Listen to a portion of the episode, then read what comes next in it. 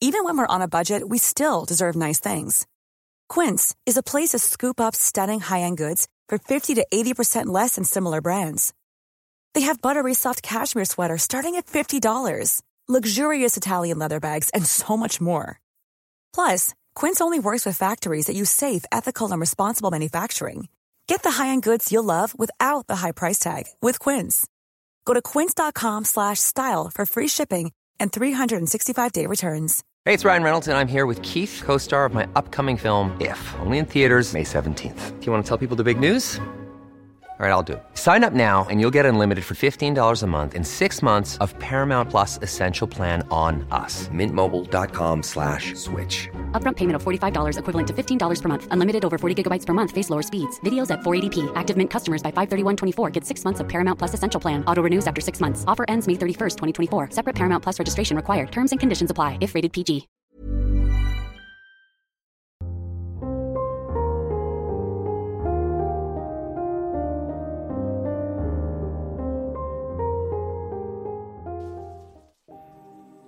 I was on a hiking trip with my son on the dates that follow, August 20th, 21st, 22nd of 2006. We were hiking to a snow shelter, cabin. Hey, I'm Ryan Reynolds. At Mint Mobile, we like to do the opposite of what Big Wireless does. They charge you a lot, we charge you a little. So naturally, when they announced they'd be raising their prices due to inflation, we decided to deflate our prices due to not hating you. That's right. We're cutting the price of Mint Unlimited from $30 a month to just $15 a month. Give it a try at mintmobile.com slash switch. $45 upfront for three months plus taxes and fees. Promote for new customers for limited time. Unlimited more than 40 gigabytes per month. Slows. Full terms at mintmobile.com. Many of us have those stubborn pounds that seem impossible to lose, no matter how good we eat or how hard we work out. My solution is PlushCare. PlushCare is a leading telehealth provider with doctors who are there for you day and night to partner with you in your weight loss journey. They can prescribe FDA-approved weight loss medications like Wegovy and Zepbound for those who qualify. Plus, they accept most insurance plans. To get started, visit plushcare.com slash weight loss. That's plushcare.com slash weight loss. Everyone knows therapy is great for solving problems, but getting therapy has its own problems too, like finding the right therapist, fitting into their schedule, and of course, the cost. Well, BetterHelp can solve those problems. It's totally online and built around your schedule. It's surprisingly affordable too. Connect with a credentialed therapist by phone, video, or online chat, all from the comfort of your home. Visit betterhelp.com to learn more and save 10% on your first month. That's BetterHelp, H E L P. Hiring for your small business? If you're not looking for professionals on LinkedIn, you're looking in the wrong place. That's like looking for your car keys in a fish tank. LinkedIn helps you hire professionals you can't find anywhere else, even those who aren't actively searching for a new job but might be open to the perfect role. In a given month, over 70% of LinkedIn users don't even visit other leading job sites. So start looking in the right place. With LinkedIn, you can hire professionals like a professional. Post your free job on linkedin.com slash people today. In the Rogue slash Siskiyou Division Trail. It is known as Grayback Shelter named after the mountain that shadows the meadow. There used to be two cabins in the area, less than a one-eighth to a one-quarter mile apart. The other cabin was called Kraus Cabin. It was named after the family that used to run cattle through there in the 40s. It has long since burned down, but the other cabin is still there and is used quite often. The trail we took to the shelter is O'Brien Creek TR 900. It leads to a junction. The lower trail leads you to the shelter and the upper or other part leads to a division TR. 1207. It is about two miles to the meadow and the cabins from the trailhead parking lot, but don't let that trick you, you are in the woods. Other than the road to the trailheads in the area that all lead to the same location, there are no roads in this wilderness area. The first couple of days were very relaxing and peaceful. On the morning of the last day we were at the cabin, I woke up around 7 7 30 am and woke my son and told him I was going over to the outhouse at the other cabin and that I would be back in a little bit. So I proceeded to the outhouse and well. Shortly, after I had finished, I walked out to the meadow, which has a little footpath that runs between the two cabins. The meadow is simply beautiful, It is your normal high mountain natural meadow that rolls and rises with spot of trees and shrubs that continue up the mountain's crest. It is a pretty big meadow. So, I decided to stop and enjoy it a little while before going back to the cabin. My son was 16 at the time so I figured he would be okay for a little bit. I probably stood there for about 10 to 15 minutes, just enjoying the morning sun, beautiful clear day. It was about 8 8 colon 15 am when I heard what I thought to be a fox or coyote kind of yipping and howling low. It sounded like it was just above me about 50 to 60 yards or so. As I was looking for it the howl suddenly stopped. Not like a fox or coyote theirs tend to slowly drop to a quiet drawed out howl. This didn't. And then I heard what sounded like a real low deep guttural sound. Then the creature would repeat the same type call each ending the same way with the guttural grunt type sound and then end and it would begin again. This went on for a couple of minutes. I carry a 45 pistol for protection while I'm in the woods, had some bad experience with predators and people in the past. I also make my son carry a little .22 pistol for the same reason. I didn't really feel threatened but I was very concerned about my son, so I drew my weapon, I will not fire unless there is no other choice. And I will make sure of what it is that I am firing at. I just don't shoot at sound. That's stupid. But, was concerned about my son big time, so I quickly walked half ran back to my son at the other cabin. I told my son that I was coming around the cabin so I would not startle him. And, I found my son white as a sheet and his pistol drew and looking in the same direction the sound had come. He said, Dad. What the hell was that? My son at the time didn't cuss around me, so for him to say that was understandable and surprising. We then ate a quick breakfast and packed our gear and headed out shortly after that. I made my son walk in front of me, all the way down to the truck. As we hiked down the trail we both would constantly check our back trail. It is only about one and a half, two miles back down to where we parked, but on that day it was the longest one and a half, two miles I think I have walked to date. And, we have not been back to the area since, which is weird to us, because we have made the trip many times as my son has grown up. We started hiking the trail together when he was four years old and I have hiked the trail many times by myself before that day in August.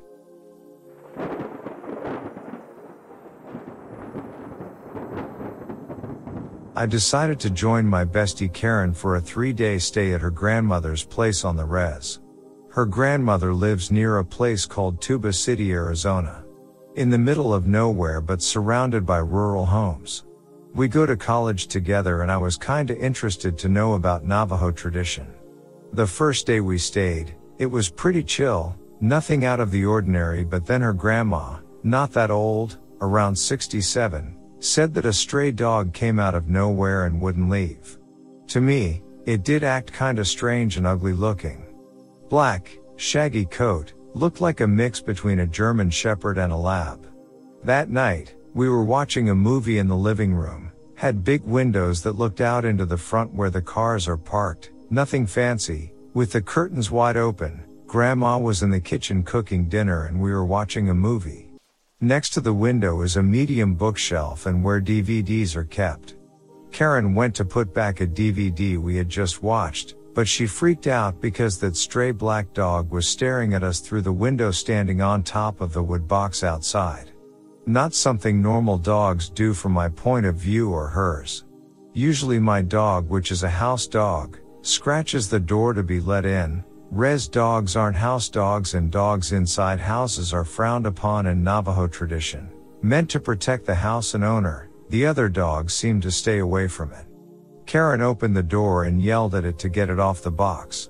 It ran off behind the shed. We went to Tuba City to get some groceries, came back to the house. The dog was nowhere to be seen, nothing unusual. Grandma went to visit some people so it was just Karen and I about 5 o'clock we heard someone trying to open the door. Both of us looked out since there had been no car heard and no dogs barking looking out the living room window to the door and there was the dog trying to open the door with its paws. Two paws wrapped around the brass door knob, standing on its hind legs. I though that was weird but wasn't really freaked out, Karen was. She opened the door and chased it off. Grandma came back later and Karen told her, Grandma didn't like what she heard. Got ready to sleep, we slept in the spare bedroom since it had two beds. One window with curtains opened a little. We turned off the light, but there was a sound coming from on top of the roof. Pitter patter footsteps and scratching sounds and panting. It then sounded like it jumped off onto the large plastic water barrel they had. At first we heard what sounded like barking, but as it grew louder, the other dogs seemed to be barking at something also. But all of a sudden, something was running around the house barking and it was no dog, nope, it wasn't. This barking sounded human, a deep male voice barking like it knew that we knew it wasn't a dog. Woof, woof, rough, erf just exactly like that, adding the W's, R's and A's. Then panting again by the window and we started freaking out. Karen decided to, in my opinion was stupid, open the curtains to look out. There was the stray dog on its hind legs looking into our bedroom but this time, it stunk and what I thought were two black holes in the neck, Another pair of eyes twinkled. Think of those ugly glossy spider eyes staring at you. And the paws were deformed looking hands with overgrown somewhat thick and sharp fingernails. Again. Both screaming and shutting the curtains closed, grandma came running through the door and seeing it. First thing she did was grab ashes from the fireplace, load three shells into the shotgun from under her bed, bless herself in Navajo and went outside to shoot it yelling in Navajo about how the thing wasn't welcome there and to get the hell out of there, for it go to linger somewhere else. Them both being traditional, the next day they called a medicine man to come over and put cedar in. He prayed over everyone with cedar smoke and an eagle feather, blessed the place, made us eat bitter herbs called eagle's gull or something and gave me an arrowhead. Apparently I needed to carry one for protection and a little pouch called corn pollen. Seems to work pretty well. The medicine man said that dog was a skinwalker, which in Navajo is a long word but I call them Yoshis. The body of the stray dog, which was killed by the skinwalker, made an illusion so we wouldn't know it wasn't a real dog. He also said that Yoshis tend to harm people by using some sort of human bone straw to spit at someone. Think, spitballs only deadlier, and get human bones into them. Doctors can't detect it, but the medicine man that day pulled a piece of human skull out of grandma's right shoulder, pretty big, about two inches long and one centimeter thick. It was real because we watched him pull it out of her, that was intense.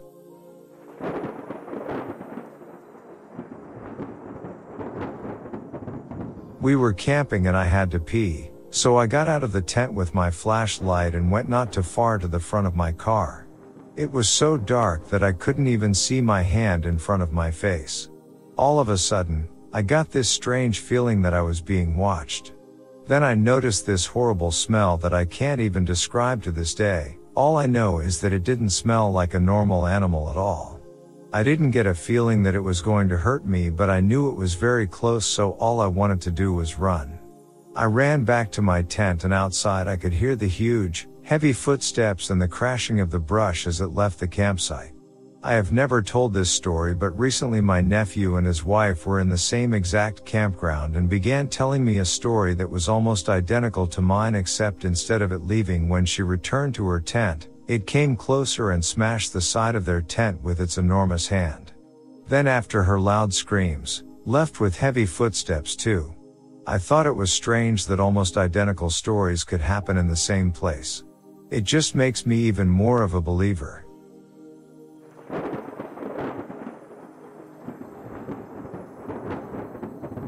I, 25 at the time, F, experienced what I can only imagine is a otherworldly occurrence when I first moved to the Sierra Nevadas about four years ago.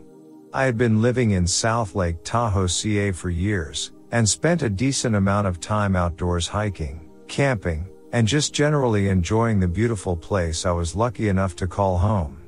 Now, I don't scare easy, I'm used to being be myself and I carry weapons with me everywhere I go. Being a 5 feet 2 and 110 pounds female, I go out of my way to be sure I can protect myself. There were many people in the outdoor community who told me to be careful on trails and in the forests, I usually do these things alone, save for my trustworthy, though somewhat cowardly, dog, but I never felt as uncomfortable, confused, and downright afraid as I did in my own apartment one night when I finally relocated away from Tahoe to the city of Reno, Nevada. I had moved to Reno to get away from the isolation of living in Lake Tahoe, and though it is only about 60 miles away, it felt like a different world. Now the city itself isn't huge, and I was living in the north end of town, which is surrounded by high desert foothills and is somewhat sparsely populated compared to the more urban city center. But I never felt as if I was out in the boonies or anything of the sort. I lived alone with my pup, and we liked our little apartment. So to set the scene here, it was early fall, the sun was beginning to set at a much earlier time of day, which was exemplified by the, the fact that the city sits in a valley, so sunset seems to approach much faster than in other places in northern Nevada.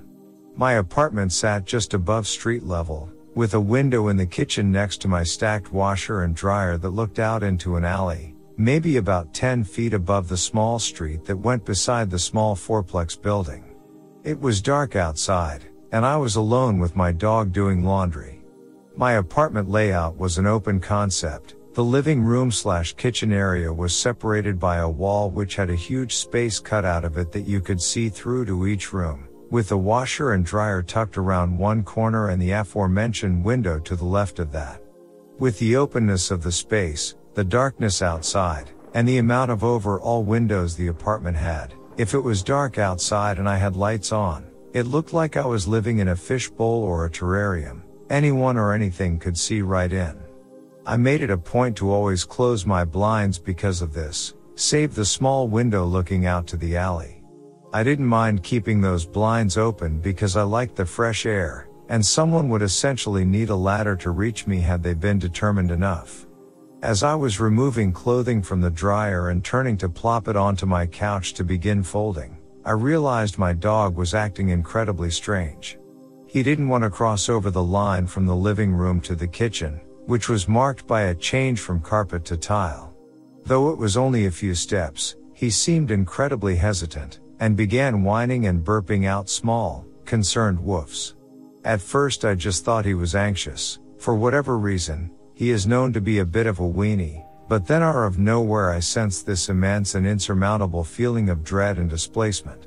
I had my back turned to the washer and dryer, and to that small alley facing window. My dog sat facing me, almost looking past me, and his clear anxiety and frustration began to build as I was asking him what was wrong. He began barking a full alarm bark at this point, and as soon as he did the sense that someone or something was observing me took me over and caused my blood to run cold. My logical response was someone must be watching me through that window, the only window that has open blinds, the only window anyone could possibly see me through, so in one fell swoop I reached for the overhead drawstring for the light and turned it off and faced the window to confront whoever or whatever was intruding on my life. As soon as the light clicked off and the room was dark, I saw what I can only describe as a perfectly round light, about the size of a small cantaloupe, directly across from me on the other side of the window. It didn't glow like a lamp or light, though. Its edges were perfect, and it did not hover nor vibrate nor move at all. At this point I was too stunned to move, and my fight, flight, or freeze response had engaged so quickly I had no time to really recognize or rationalize what I was seeing. I was looking at this thing, and it was looking back. I felt cold, confused, my hair standing on end, my heart racing. My dog had gone into full freak out mode and was jumping and barking and generally causing a ruckus in the living room, as he could see this all. The light seemed now to realize that I was able to see it, and it looked as if it backed away, or at least grew smaller in size had moved to the right of the window. It flickered twice, and then disappeared. It didn't buzz away or fly away, it didn't zoom out of vision. It was visible, not visible, visible, and then gone. As soon as I realized the light wasn't there anymore, I opened the window fully and poked my head out to see what was going on. Maybe someone was up at my window with a flashlight? Maybe someone in the neighboring buildings had seen something and would be out checking for themselves to try and solve this odd mystery? Nothing. Not a soul. And what felt like deafening quiet. I closed the window. As soon as I shut the window, I heard a solid three knocks on the larger window by the front door of the living room. As mentioned before, those blinds were closed, and though from the outside looking in it's likely clear someone is home because the lights were on in that room, no one could possibly know it's me, alone, in my apartment, right? I wasn't expecting anyone over, it was too late for solicitors, no one had any reason to be at my house at that time, and I wasn't going to open that door. My dog had rushed to kitchen as soon as the light outside the window had disappeared, and he was in what I can only call full defense mode. Now my dog is an absolute pussy. I've seen him run from cats, get spooked by bags blowing in the street, and he generally stays right by my side on hikes and while we're camping for me to protect him. This pup seemed ready for war, hackles up, eyes alert, growling at the front window now. I stepped into the living room, grabbed my gun with one hand, keys with the other and slinked back to the kitchen and out the back door to where my car was parked. I threw the dog in, started up and raced off to a restaurant across town where I ordered to go food and ate in the front seat of my Subaru. We car camped in a Walmart parking lot that night. I returned to the apartment the following day, my laundry still on the couch, no apparent signs of anyone trying to enter the place, everything seemed normal. I never experienced any disruption in that place again for the year and a half I lived there afterwards. I have no idea to this day what I experienced, and it wasn't until I shared this story that I heard the knocking and sense of being observed was a somewhat common phenomenon that people relate to encounters with skinwalkers. I don't know what the F happened that night, but I'd mark myself incredibly lucky if I never had to experience something like that again.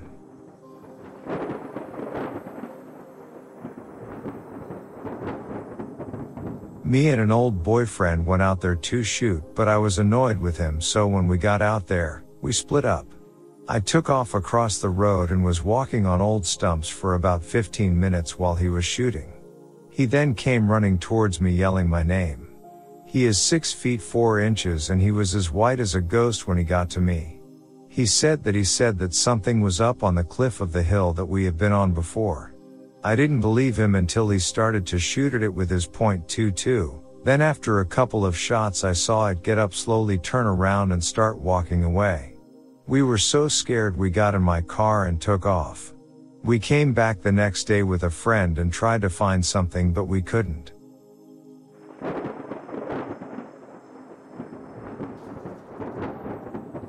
Well, there were two separate incidents. The first was on the 17th and we were sitting around a campfire talking when I heard something crash in the forest.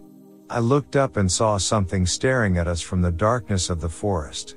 I told the guys I was with and they thought I was crazy. I told them to grab their lights and help me look for what it was. It took off and went southeast through the woods faster than I could move. I got to the end of the clearing of the group campsite and lost it because it got steep off the back side. Two nights after that on the 19th, at approximately 3 a.m. I was woke up by what I originally though was a woman screaming. I got up and out of my tent and followed the sound and it took me to an overlook of the Clackamas River. The screaming sounds were coming from upstream and I listened to them for a few minutes then from downstream I heard a similar scream. These screams continued back and forth for approximately 15 minutes or so then stopped. I told my friends about the incident the next morning, but they already thought I was crazy from the first sighting. I'm fairly certain after hearing the screams that what I saw the first night was a Sasquatch.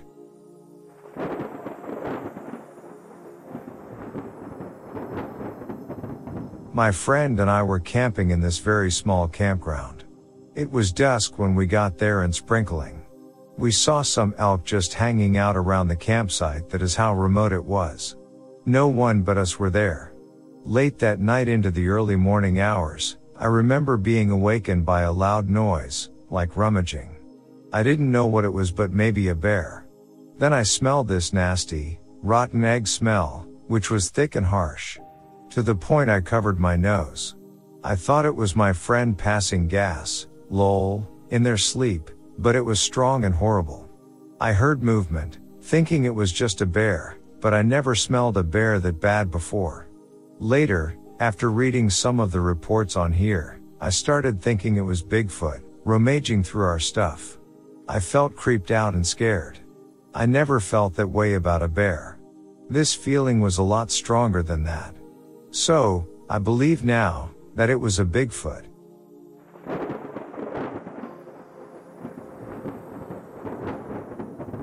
Okay, I would first like to say that I appreciate this sub a lot.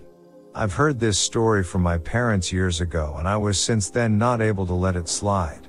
Every now and then I have a wave of obsession over it and I want to do research.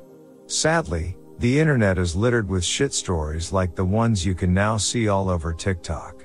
I really want to do my research, but all I can find is History Channel, cheap TikTok videos and stories about 12 feet tall wolves on their hind legs. So here I am, in this sub, hoping to find more genuine information on this topic. This is also the first time I ever post about this. Let me start this story off with my first big question mark. This all happened, not in Navajo areas, not in America, but in Czech Republic. Me and my family travel to Czech Republic regularly to visit relatives. They live in a very small village in the woods. Everyone knows everyone. It's beautiful and we always go for our long walks in the woods. So much that you could basically drop me off anywhere in the forest on my own and I would be able to find my way back without a problem.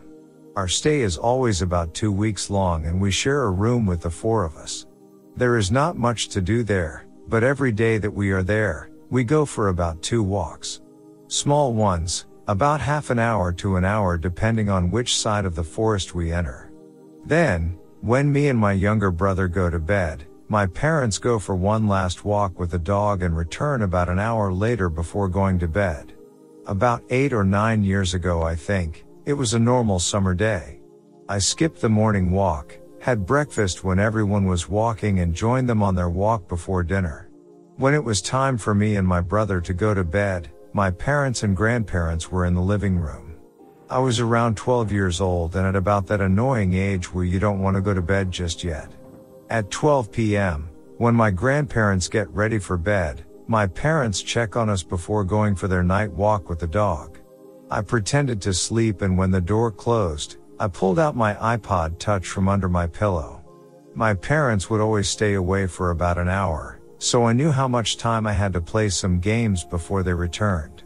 After what I think was half an hour, I already heard my parents coming back. This was odd because they like to take their time to enjoy looking at the stars. They never get off the man-made path at night, because wild boars stay in the woods and they might still have some younglings, so they can be more dangerous if you enter their home.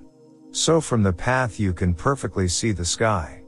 What was even more odd, is that they were not just calmly entering the house, telling the dog good night and getting ready for bed. They slammed the door shut and quickly went into the bedroom. I, who couldn't help but be curious as to why they seemed to be panting and panicking, asked them why they were so early. Instead of getting an answer though, I was told to go to sleep because it was way too late. The next day they didn't mention anything to me about what happened. Not until I overheard them talking to my grandparents about a huge bird in the woods. I had to ask and they seemed hesitant, but finally they told me what had led them to finish the previous day with such stress. They were walking on their path with the dog, enjoying the warm night. Little before their usual stop where they would look at the stars the dog, who normally always runs ahead of them, seemed to not want to walk any further. Instead, he was looking up the hill into the woods. My parents, who didn't think much of it and brushed it off as a deer, went ahead and walked further. Until they heard a screech from where the dog was looking at. It was very far away, but they stopped walking to hear if they could hear it again. After a few seconds they did and the dog started barking. Not very long after it repeated itself, but it seemed to be a lot closer. The dog, who was normally very brave and protective started running back home and left my parents weirded out. One more time they heard the screech that my father described as the sound of a very huge owl and again it sounded like it was closer. That was the moment my parents started running home too. Very quickly it seemed to be catching up to them, but this is where it gets weird. Not only was the noise getting way too loud, it was also getting lower and the screechiness had turned into something more like a scream. Not only that, they started hearing the creature that was making the noise run.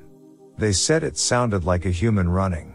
Two heavy feet were following them, only at an immense speed. When they finally got out of the wooded area the running behind them stopped, but my parents kept running and the screaming of the creature continued. It sounded like a mix of a man and a bird and they kept hearing it for a while. They ran all the way home, knowing that they weren't being followed anymore, but they wanted to get home as soon as possible. My father is a brave man, and even though they never had this experience again, he still doesn't go to that part of the woods at night anymore. Hearing him tell me this story and seeing the fear in his eyes still haunts me. I believe in skinwalkers, but I don't know what to make out of this. Do skinwalkers exist outside of America? Can they make the sound of any animal? This will probably be a mystery for the rest of my life, but I still cannot let it go. Me and friends show up at a campground and we were the only people there kept hearing the tree behind us move and this went on for a few hours and it fell or jumped out. There was a branch moving 25 to 30 feet up. It hit the ground hard. We shined lights at it and seen it walk off and this thing was 7 to 8 feet tall, had at least 4 foot wide shoulders, hairy and smelled horrible.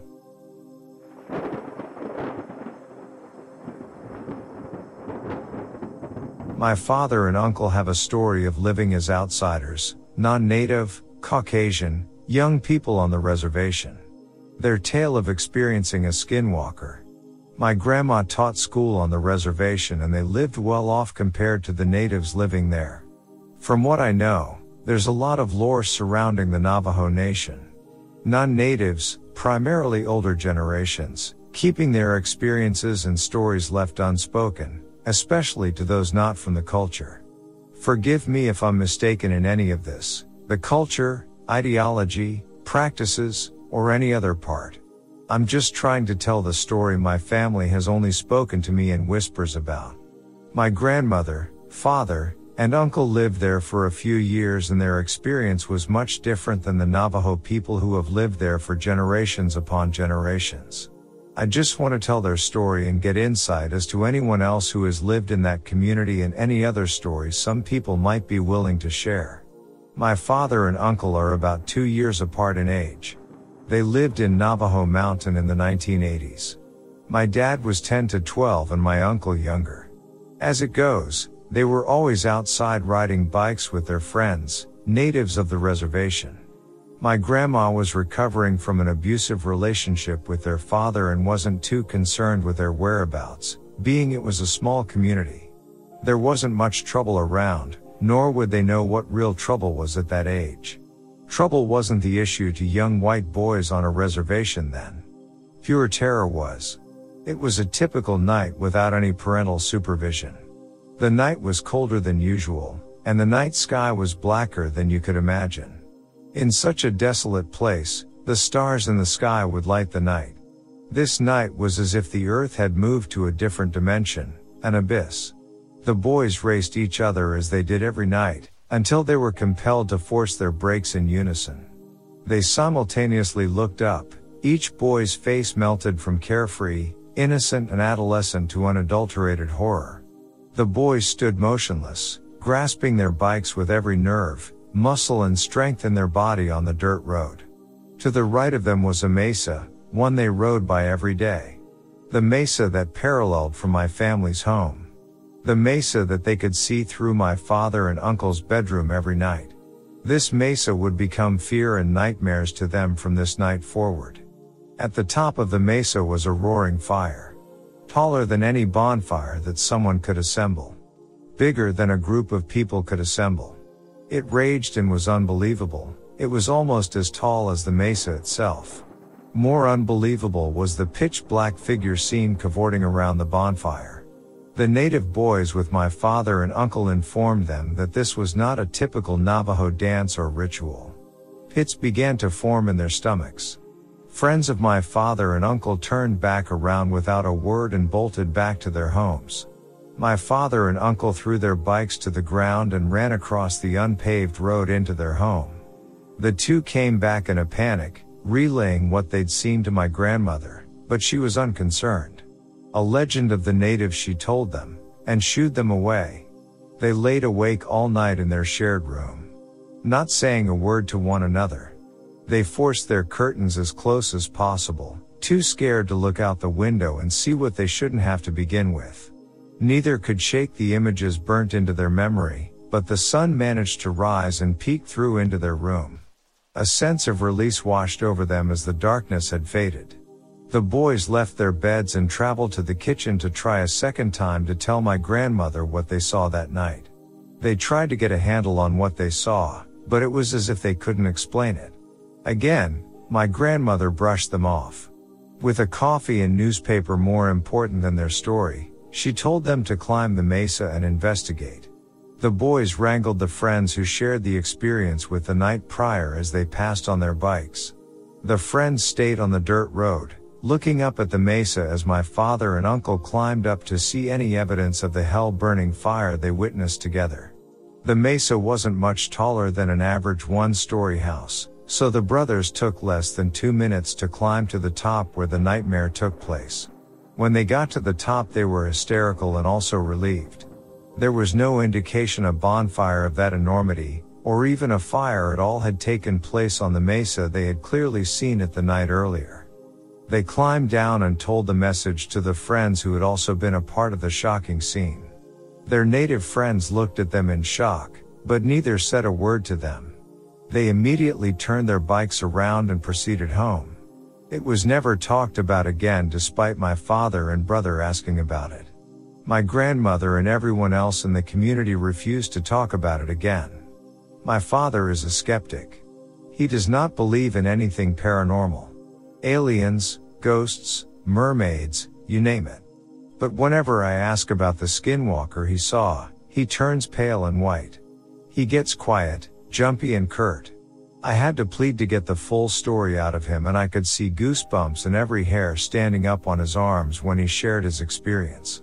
My grandma took me to Navajo Mountain in 2019 to show me her history and to see how Navajo natives still live on this reservation today. According to her, not much has changed since living there in the 80s. I hiked and explored what I could of the reservation, as to not invade or violate any of the Navajo reservation and its beauty. However, I did feel a change in mood when I visited. My existence felt heavy, as if I wasn't supposed to be there or if I was invading on territory that wasn't meant for me. Not caused by any of the community there, but just by my presence being on the land. I will never forget my experience visiting and all that I learned about reservation life. My intention is to hear any other stories from Navajo Mountain residents or talk with some people with similar stories in the Navajo reservation. I climbed the mesa where the skinwalker my dad and uncle claimed had its ritual. I felt pretty normal until I got to the top and stood in the middle.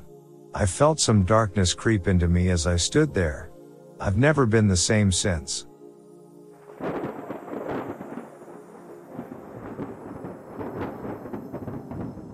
I was examining my field with my nephew and I looked to my left and seen something hunched over attacking my cattle. I yelled at it to get away and it stood up and looked about 8 feet tall. I ran into my truck and got my shotgun and fired once and hit it, but I don't know where I hit him. I know it wasn't a bear because when it fell and got back off it sprinted like a human. I chased its blood trail to the river where I lost it. When I shot it, it gave a creepy scream like a cry.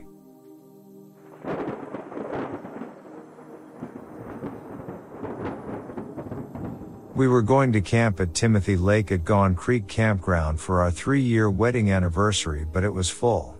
So we started driving around the backside to try and find a place to camp and it was starting to get dark. We found a dirt road that we turned off on and we did not know if it was a through road or if it was going to dead end, but we just kept driving. We followed the road back approximately three miles where it turned into a dead end. Being so late, we decided to set up camp. I was a little weary because the first thing I saw was gun shells, but my husband told me not to worry, he would protect me. We had found a beautiful spot with a huge fire pit, and no one around, anywhere. At about 11 p.m., we were relaxing, taking in all the stars and listening to the quiet wilderness sounds when all of the sudden, we heard what sounded like a loon and ended in a growl. Then, about 10 seconds later and 5 miles across, we heard another growl. It was like no other sound either of us had ever heard and my first response was was that a bear? My husband, trying to be calm said, no, that was a bird. 10 minutes later I said, well, I'm gonna hit the hay, like a small little tent is gonna save me. The next morning we discussed it over coffee and my husband admitted in the daylight that that was not a bird and that it sent shivers down his spine. My husband is 210 and a badass. That is one anniversary I will never forget. When we got our spot the next day at Gone Creek, we told the camp host about our previous night and she said that she believed us and that there have been a few sightings in that same area.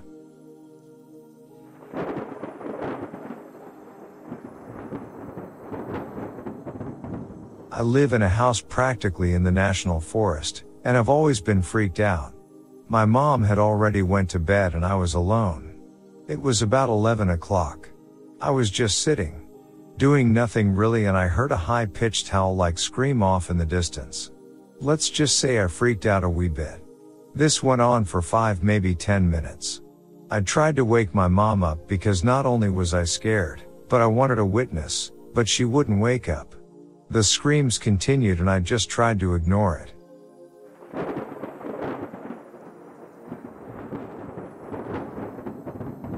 I was a passenger in my sister's car driving on Highway 22 about 4 p.m.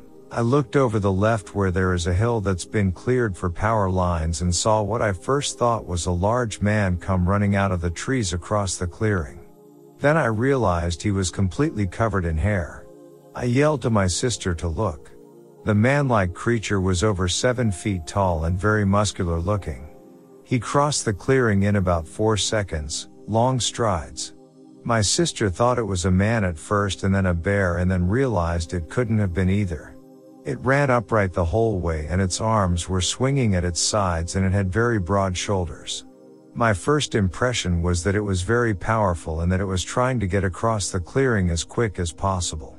We stopped the car and waited to see if it came back out, but it didn't. I would have gone up to look for footprints, but I have bad knees and my sister was scared. It was broad daylight, so I know what I saw. My sister and I have both lived in Alaska and have both seen bears, so we know that's not what it was. I have never seen this before.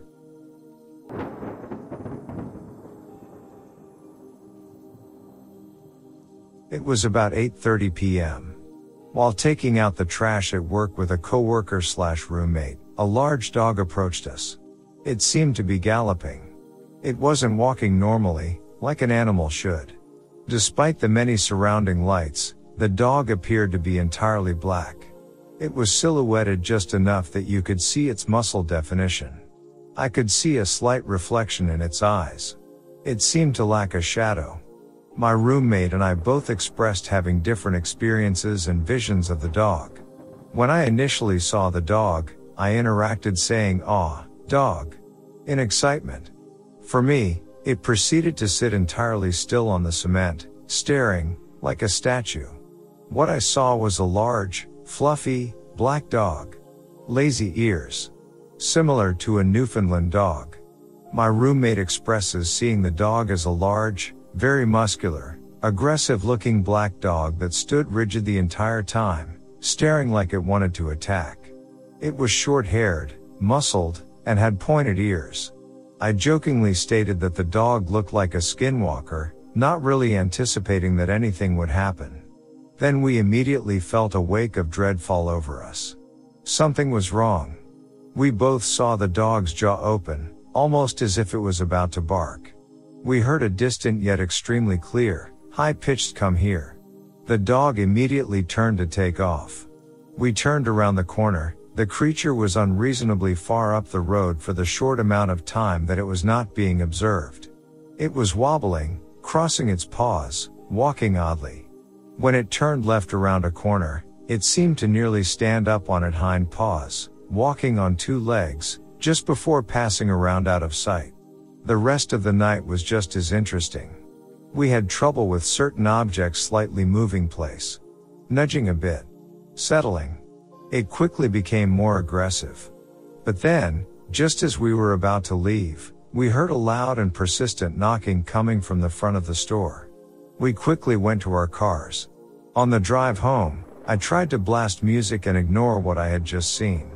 I heard whispering coming from my back seat. I couldn't quite make out any words.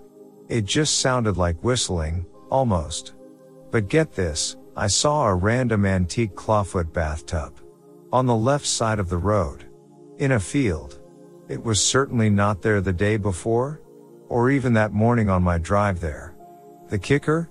I was watching the sidelines of the roads for animals, and I most certainly saw a buck.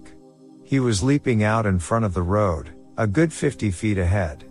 I slammed on my brakes, but when I got closer, it was merely a bush. Perhaps I was just paranoid, but this is all very concerning.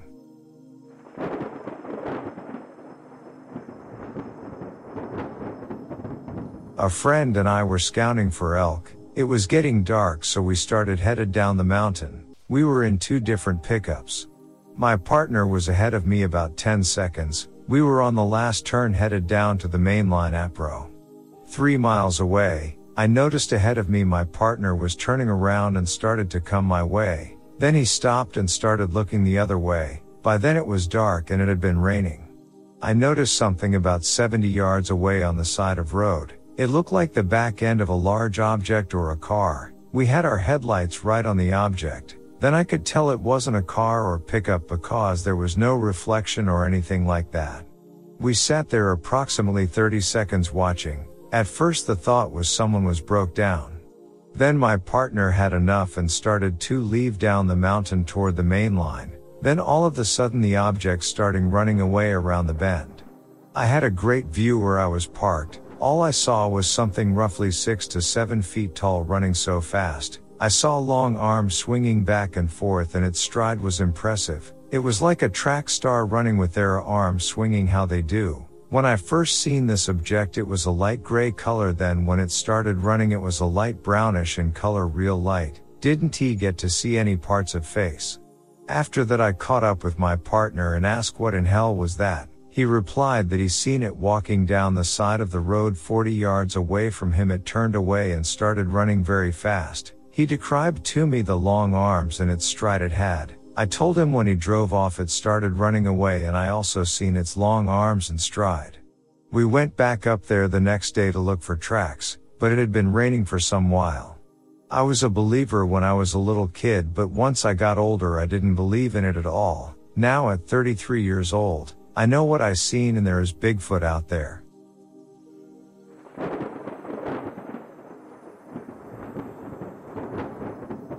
Me and my buddy were out looking place to gold pan. We just took off panning every creek we came to. We were driving down this road and I saw two tracks in the snow in the middle of the road. I hunt deer, elk, bear, cats. These were two tracks that were big.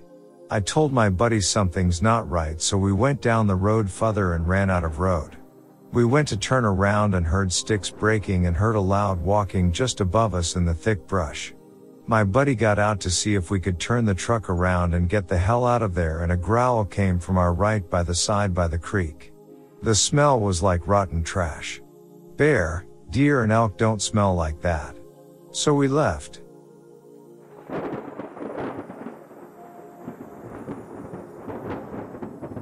I went to Joshua Tree a few days ago in an Airbnb with three of my friends. The house was a nice size and had to be accessed by a unpaved dirt road. The closest house to us was maybe a mile away. All houses in this area have private driveways too.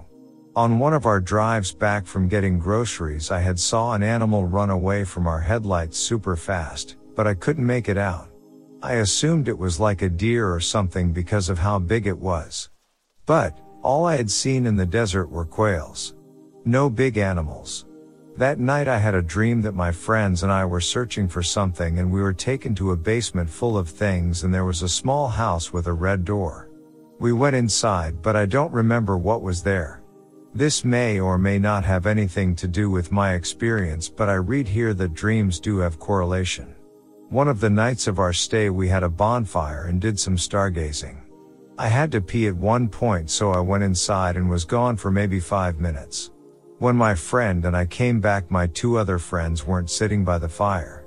I just sat and waited a couple minutes for them to come back, but ended up going inside to check for them, but they weren't there.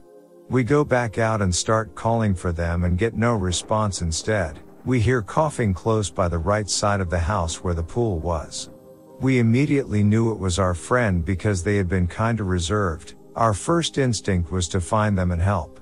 At some points of the trip we had gotten concerned if they were sick or something but they ended up feeling a lot better. We start to go looking for them by the pool but we call again, and in response we just hear the same exact cough, same pitch. It was the same cough maybe four or five times. We thought our friend was throwing up or maybe smoking. Usually when we called for them they'd answer immediately except for this time there was just more coughing. The last time we called they had finally answered and started coming around from the opposite side of the house and the sounds of them walking and taking came from the left side side of the house just seconds after we heard the coughing on the right side, and they were completely oblivious to everything that was happening. They had no idea about the coughing and didn't even hear us calling until they got closer to the house. As soon as I realized the coughing was a lure for us it confirmed that something had been keeping an eye on us. Based off of what I've read, I'm very sure I had a skinwalker experience. I'll answer any questions. I also need to know if I should get cleansed. Edit. This can't be chalked up to hearing things because of weed. We all have high tolerances and weed doesn't make you hear things. We were both very aware and I was probably the most sober. It was very quiet too. We had just turned off the music because we were talking. We ended up smoking later that night and the friend we thought we heard coughing has such a soft cough, you can barely hear it. The pitch of the coughing we heard specifically sounded like our friend, but as if something was stuck in their throat or throwing up.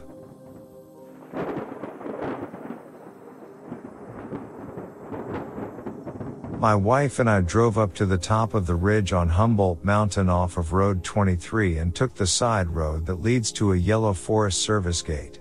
We decided to get out and walk down the road. The ground was patchy slash old snow. We noticed some rabbit tracks and bear and elk signs. As we were looking at the tracks made in the snow, we noticed a trail of humanoid footprints. The tracks came down off the bank onto the road as if it was crossing over the ridge. The tracks were about 14 inches long, 8 to 10 inches wide. Even though the tracks were older, some clearly showed toe impressions. We had our blue heeler, dog, with us and he did not act weird.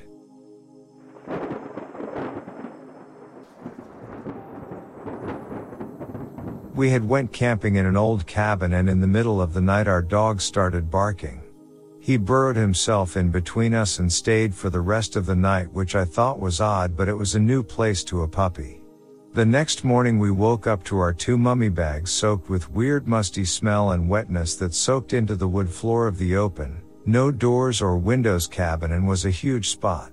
It was on my girlfriend's side and she was having her monthly.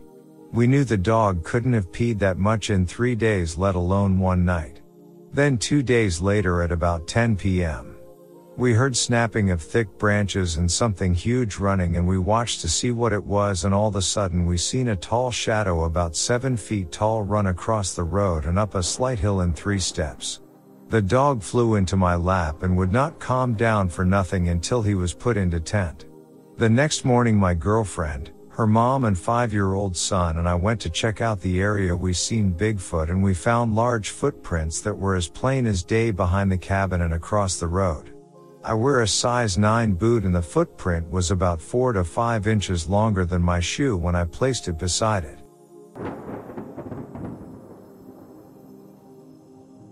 Hello first time posting here. I didn't experience these sightings myself, but my mom and cousin slash brother did. These both happened on the Omaha and Winnebago reservations. So my mom was on her way back from the store in Winnebago and it was evening kinda dark and she saw something crawling from the ditch. She said it looked like the Gollum dude from the Lord of the Rings trilogy. Its eyes were reflecting she didn't look back at it cause she was driving. Okay, the second one, my brother slash cousin was driving these people around drinking. He was sober, I think this was on the south of the Omaha reservation country roads, basically just trees and fields. And he saw this thing walking on all fours across the road. It had pale skin and had like a long nose like those anteaters anyways it crossed and they sped by everyone in the car saw it, but they didn't seem to get scared so yeah I just thought I share these.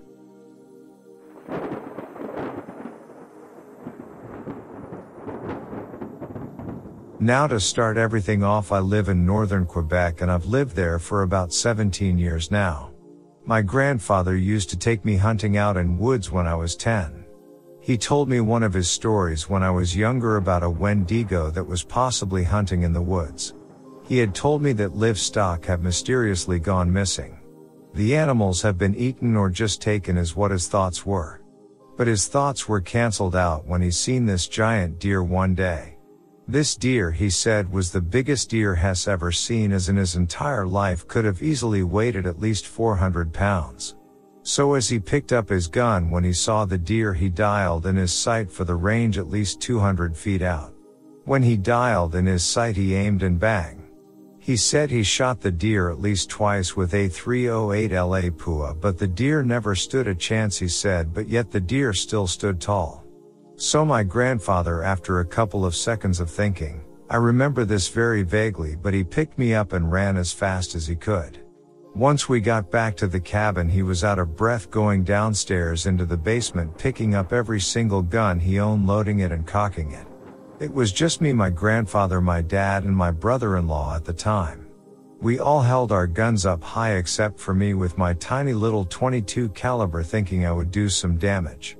We anxiously waited for this thing, this beast to follow us into the cabin, but after 45 minutes of waiting, nothing happened.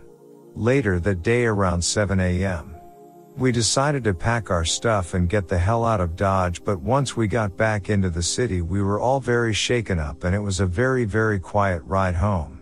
I'm 32 now, but I remember my father telling me a story when I was 15 saying that grandpa went out to the same exact woods and never came back. We have never heard from or seen my grandfather ever again.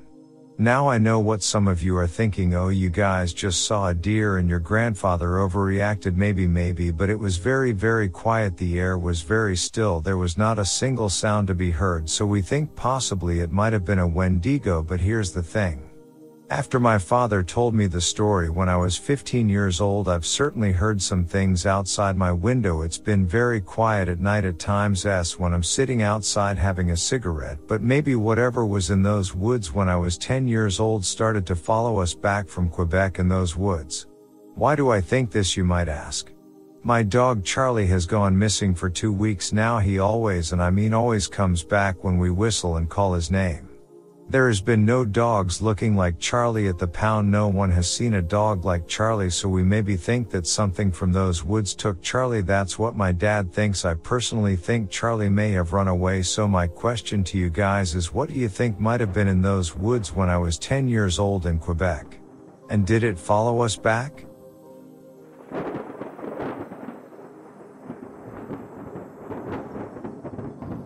We located a trail in the snow that went from the road down an embankment, through the creek, up another embankment to a lookout type spot where you could see the road but not be seen. Then the tracks went back down through the creek and back to the road about 20 feet from the start of the tracks. Also, we think someone was trying to lower it to the road because we found a banana peel in a tree and an apple on the side of road. Tracks look to be a couple days old.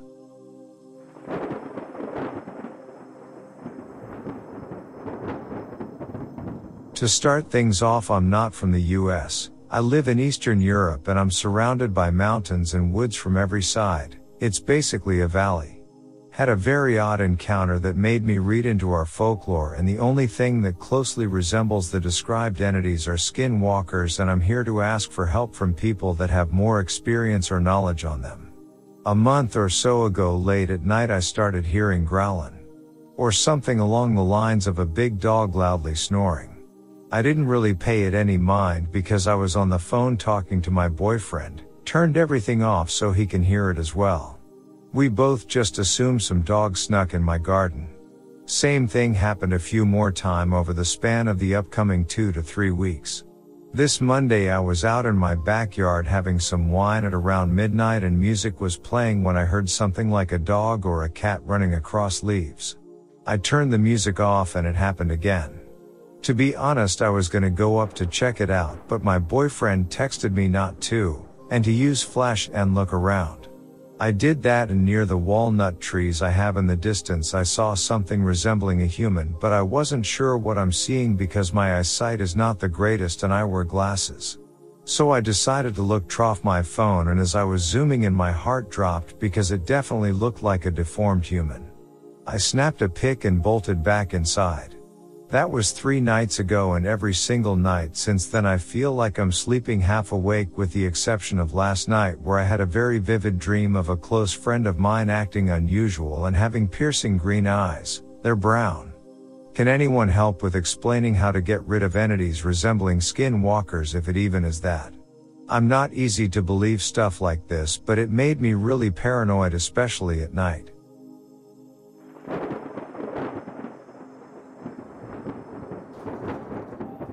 I was fishing the creek and I waded in the creek to get past a willow thicket.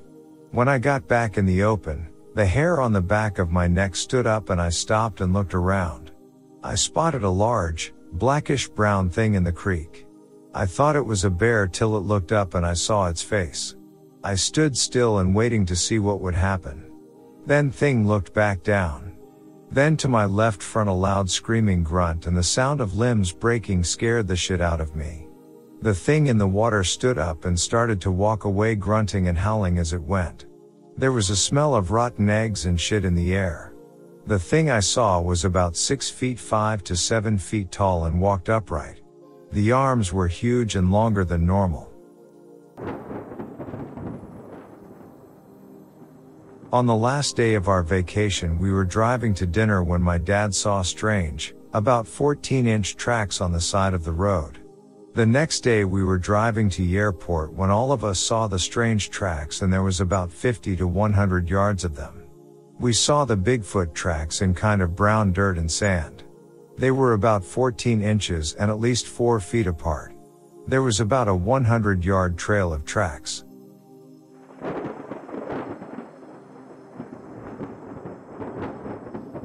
I've only been living here at Snow College for a couple months, but something strange is definitely happening here.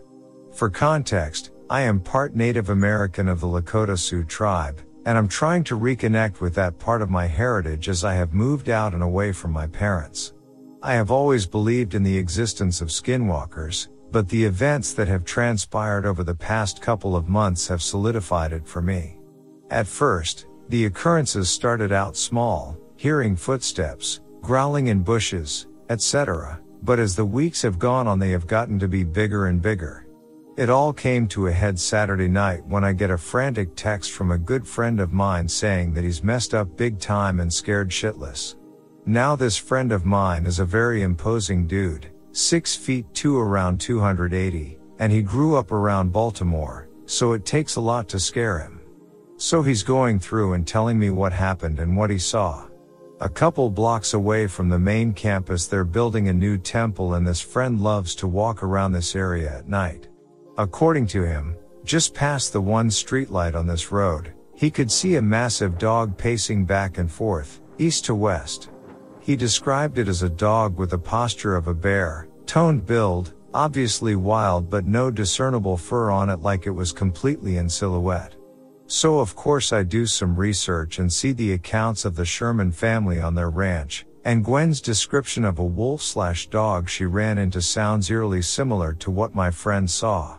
What my friend neglects to tell me until we were out there again last night is that he was whistling on his walk.